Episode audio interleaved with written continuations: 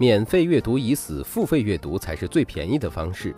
随着互联网的全面链接，众多平台联合互联网企业，成就了免费体验加使用的市场格局。但是，随着市场进入了一个新的阶段开始，以往那种广泛的免费式的互联网链接方式，已经不能满足人们对个性化需求的一个基本要求。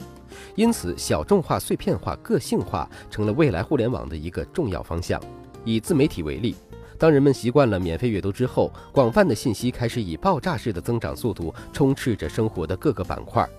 以前对于消息和文字的诉求的享受感，现在变成了从成堆的信息中筛选和麻烦的体验感。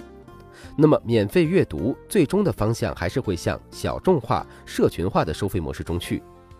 从目前的社会商业环境来看，随着互联网思维的深入，随着人性的解放和个体化差异的注重程度不断加深，那么当时代都讲究一个 IP 的时候，都重视 IP 的时候。那么，对于变革的诉求可以说是一个急切变化的阶段了。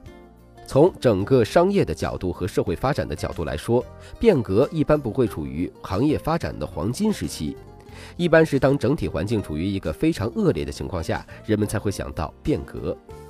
所以，从去年的大众创业、万众创新的口号开始，整体形势已经是非常严峻了，而并非大多数认为的互联网黄金时段。这点在现实的商业环境中已经出现端倪了。举个例子，我们熟知的网盘业务，以前进行的如火如荼，好像哪家互联网企业不进驻网盘业务都不好意思告诉别人自己是搞互联网的。但是随着最近监管部门的一纸命令，所有的网盘业务好像一夜之间全部死光了。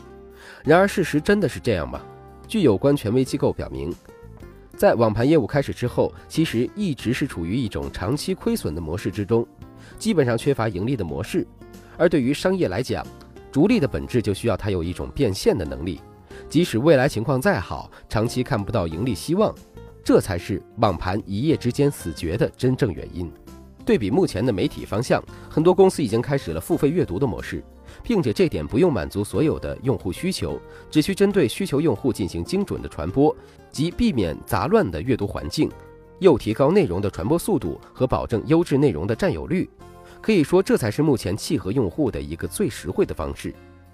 以知乎为例，在今年愚人节前夕，知乎上线了一款小产品“直呼”，当时即在各种社交媒介中疯狂传播。它是一种用户提问并设置付费答案的玩法。最疯狂的用户曾借助直呼赚取了一万三千一百四十六元，可见付费阅读的模式已经初见苗头。未来随着市场的不断发展，那么对于知识价值体系的变现将会越来越明显，而且免费的红利也几乎吸引不了任何的精准用户。那么这对于市场而言，关于内容的创新就已经到了非改不可的阶段了。即使到目前，其实网络资源早已不再廉价了。对于相关的文学网站来说，单靠当时日益微薄的广告收入，也是绝对满足不了公司的发展需求。并且，创作者对于版权问题已经不是任何一个平台可以随意轻视的问题了。所以，完整产业链付费也会成为一种趋势。基于上述内容，笔者认为，关于内容阅读，免费已死，付费才是最便宜的方式。